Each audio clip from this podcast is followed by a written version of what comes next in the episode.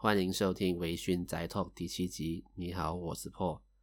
那今天录音的时间呢，是在二零二一年的一月二十三号的凌晨十二点。那我在前几天呢，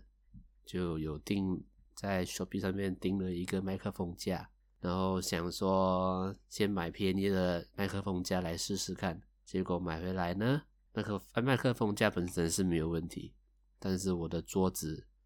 没办法夹，所以我现在的麦克风架就暂时存放在我的衣橱里面，因为如果我要用那一个麦克风架的话，我现在就需要买一个新的桌子，嗯，所以就算了吧。那如果你是第一次听的听众的话，我是一个来自马来西亚的九零后上班族。微醺宅痛呢，是一个我在下班后喝点小酒，和大家聊聊 ACG 相关，或是一些我平常发生的事情或一些故事。呃有兴趣的话可以听听看。那也可以来追踪一下我的 Instagram，我的 Instagram 是九零 ACG，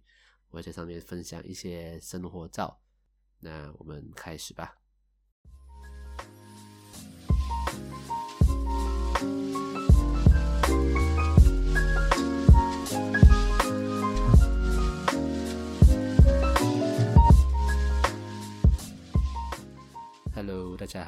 今天呢，想要跟大家分享一个卡牌游戏，叫做 Cardfight Vanguard。那我相信，当说到卡牌游戏呢，大家的印象中应该只会通常都会想到游戏王啊。那 Vanguard 跟游戏王的都是一样啦，都是都是对战型的卡牌游戏了。那在马来西亚，在几年前，在马来西亚呢。啊我应该算是最多人在玩的一个卡牌游戏，比起游戏王来讲我应该是相对来说比较多人在玩的卡牌游戏了。那大概跟大家介绍一下这个卡牌游戏哈，Cardfight Vanguard，那中文翻译是卡片战斗先导者。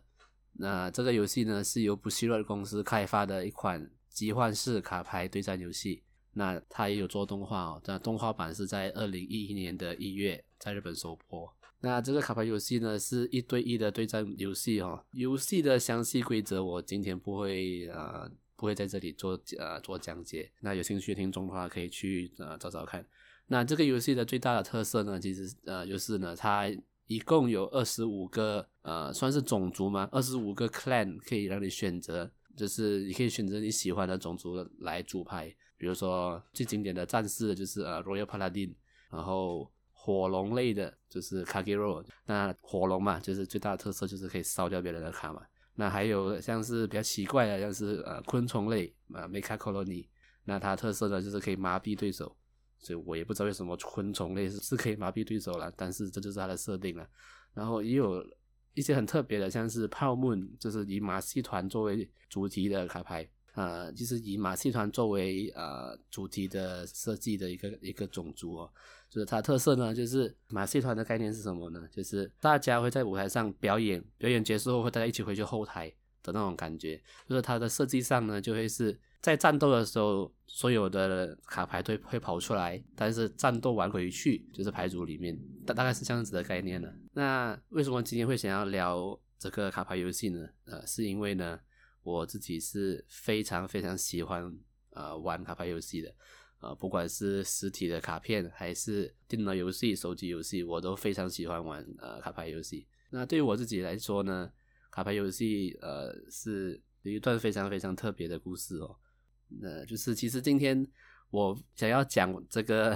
啊掩盖这个卡牌游戏呢，我并并不是说要啊、要介绍这款游戏多么好玩呢，而是想要分享说。这款卡牌游戏带给我的回忆和一些故事，这样。那从我小时候说起哦，印象中应该是在小学的时候呢，呃，有段时间就是我的外婆，她会每一几乎每一天在我早上上课之前呢，她会带我到附近的菜市场。那个年代菜市场里面都会有一档，就是一两档那个档口会在卖，不知道他们哪里哪哪里搞来的盗版的玩具。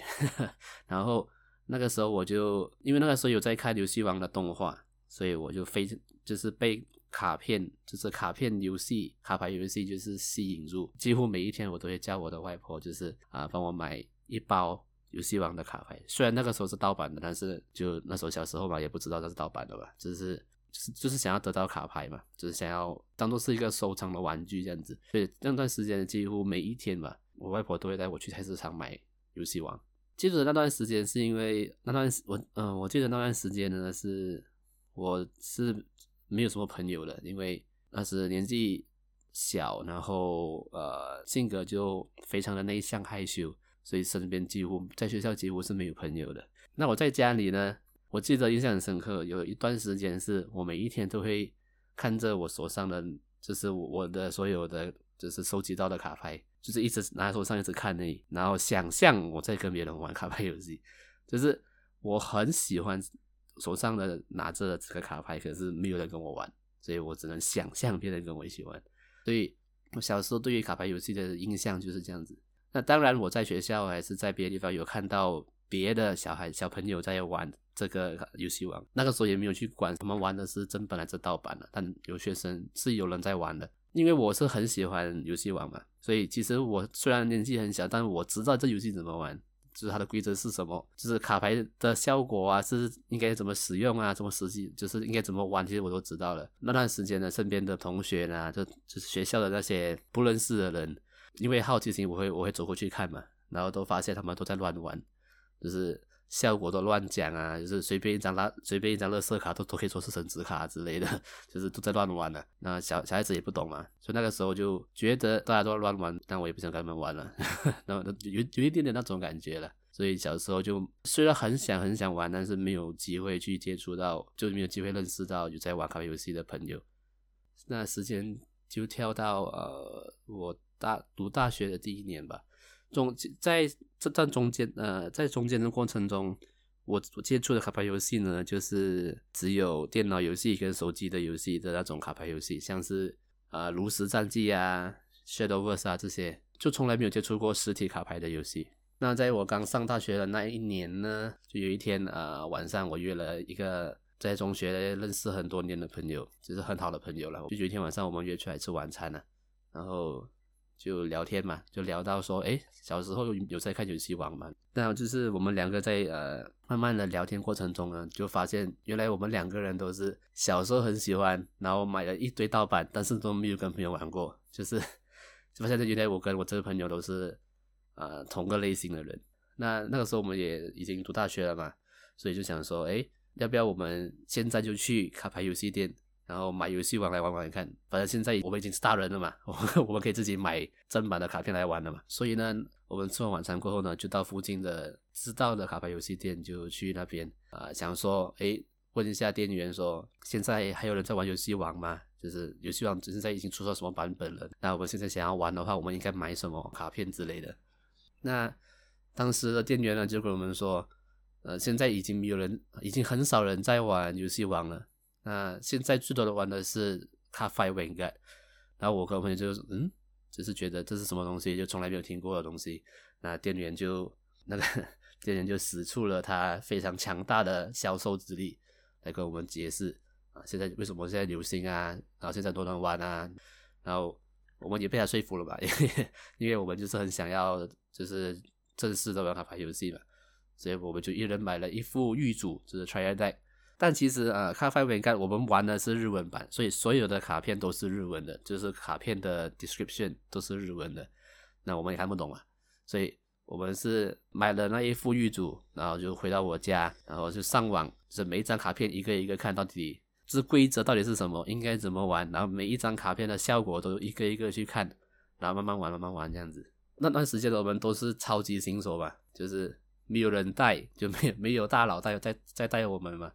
就是我就自己乱玩乱玩，然后买卡片，就是我们以为买卡片就是要去抽卡包，然后得到卡片，所以那个时候我们就花了很多冤枉钱在一直抽卡包，因为抽卡包是几率的嘛，你不可能可以确定到确定的说你想要卡片一定会抽到嘛，所以我花了非常多的钱，就冤枉钱在一直在拼命抽卡包，那就直到有一天呢，我们在我们的大学，就是在我们的学校，就看到同科系的同学们有在玩这个游戏，我就。呃，想说，哎，去交个朋友嘛，就去问他们说，哎，呃，可以教你们可以教我们玩吗？因为我们玩了一段时间的是，我们的卡牌都很烂呐，不知道该怎么玩。然后我们就认识的同科同科系的同学，然后呃，他们也有在玩这个游戏，他们就跟我们说，呃，买卡片是不需要抽，不是不用抽卡包，慢这样子慢慢去慢慢去抽了，因为这样子太浪费钱了。他们就跟我们说，你可以加入呃一些呃 FB 的社团，然后大家会有在那里卖，就是在那里做买卖了，就是你你想要的卡，可能别人会卖你，你可以直接跟他买就好了。然后那个时候我们的世界就是我们的世界就世界观就完全崩坏了，就是原来卡牌的世界是这样的，没有人在做白痴，一直在抽卡包，然后一直在花钱的，就是。大家想要什么卡片都是直接去跟人会去直接跟别人买，但也是在那个时候我们才知道说，原来卡牌是可以是需要花那么多钱才玩的，因为有些卡片就很强的卡片真的很贵。我们说呃便宜的卡片就是那种呃比较普通效果的卡片呢，可能十块十五块一张，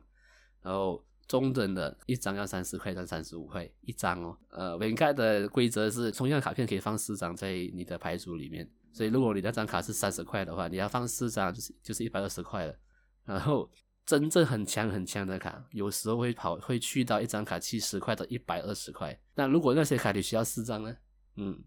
所以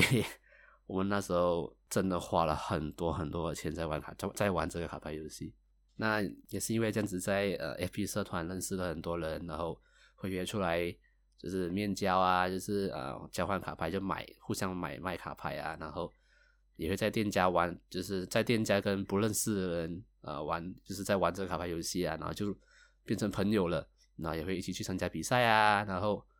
也认识了很呃很多很多人呢，就认识了很多在玩卡牌游戏的朋友。那些人是，如果我没有玩这个卡牌游戏的话，我这辈子或许就不会认识到他们的的那的那群人。那玩卡牌游戏就是其实是真的超级花钱的，超级超级花钱。我跟我那位朋友从我们买玉组到把这副牌组组到最强，至少都花了快一千块马币，至少哦，我相信一定超过一千块，就是我不确定。就是真实的数字是多少？但是至少一千块马币一个牌组，所以就是玩卡牌其实真的很贵啦。但是就是也不是说马上就花一千块嘛，是你就累积下来了，累积大概一千块这样子。有时候，比如说新的一弹的卡包要出了，就有些朋友说来，我们一起合资，一起买一箱，那一箱的卡牌，我们大概我记得大概是十二个人分合十二个人合资吧，一个人也要三百块马币。一箱哦，但是如果是盒子买一箱的话，那一那一弹的卡牌几乎你所有你需要的卡片都会有了，嗯，所以虽然三百块听起来很贵，但是其实是其实是值得的啦，对我来说啦。那我也其实是算是第一次，呃，人生中第一次认识到所谓的宅圈的朋友，也就是在卡牌游戏上，呃，因为就是身为一个宅男呢，在人生中多多少少会。比较那比较自卑的时候啦，就是自己喜欢的东西不敢跟别人分享。那我的那位中学朋友算是算是很好的朋友，就是因为很难得他也是喜欢这种东西的朋友，所以我们才认识那么那么多年。在在我初中一的时候就认识到大学，差不多六七年的时间，就是很好很好的朋友了。然后，但第一次认识到很就是一群的喜欢载物的朋友，就是在卡牌游戏店里。就卡牌店里认识，然后呃，因为我是生活在马来西亚嘛，那马来西亚有不同种族的人嘛，那在卡牌店里，卡牌店呢也会有呃马来人、印度人在来玩卡牌游戏嘛。那个时候的我的英文和马来文其实是非常的，虽然没有到不好，就是听得懂，但是我不太不太会讲。那那个时候因为认识的那群朋友，然后你在玩卡牌游戏的时候，你需要去解释你的效果嘛，需要聊天嘛。所以那个时候就是人生第一次突破自己，用英文和马来文去和别人聊天的的时候，就是在那个时候。那段时间我是非常非常喜欢，有事没事就是下课啊，还是晚上，我都会跑去卡店里面，就是坐在那里，就算就算那里没有人哦，我也会坐在那里等到有人来说，哎，就说哎，呃，你来啦，就是好久不见这样，哎，今天今天要玩吗？这样子，就那段时间我几乎每一天都会待在卡牌店里。几乎每一天，因为那里让我觉得是一个很安心的地方，是一个让我很可以放松的地方。那就这样过了大概一年两年吧，然后我的人生的规划有发生了一些改变，所以那个时候就呃放弃了大学，就中途辍学，然后就是去呃决定去走另外一条路嘛。然后那个时候是因为需要办工读，所以呃那段那段时候的生活的开销非常的大，对我来说比较是比较辛苦啦。所以有一段时间呢，因为真的没钱了，就是身上已经没有现金了，然后在非常逼不得已的情况下，我把我自己辛辛苦苦煮好的那一副牌组就卖掉了，因为需要钱，所以就把它卖掉。那这件事情是我这辈子最后悔的事情。虽然那个时候如果没有没有那笔钱，我就活不下去嘛。但是现在想回去，我现在已经没办法把那那一副牌每一张卡，就是慢慢的收回来了。就是我已经没办法收回那当时那一波完整的牌了。那个回忆是用钱也买不到的。然后真的是我这辈子最后悔的事情了，就是在那个时候把我的牌组卖掉。然后呃。那那一位我认识很多年的好朋友，就是陪我一起玩卡牌游戏的那位朋友呢，也在呃一两年过后，因为呃一场意外就离世了。所以对我来说，呃，这个卡牌饼干的这个卡牌呢，已经对我来说的意义就变现就变得非常的重大了。就是因为他去世过后呢，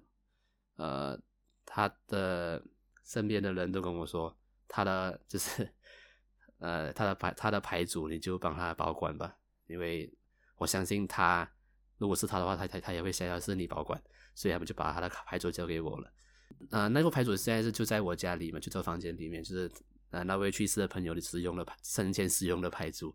所以呃，卡牌应该对我来说就已经不只是只是一就就已经不只是卡牌游戏了，它对我的意义就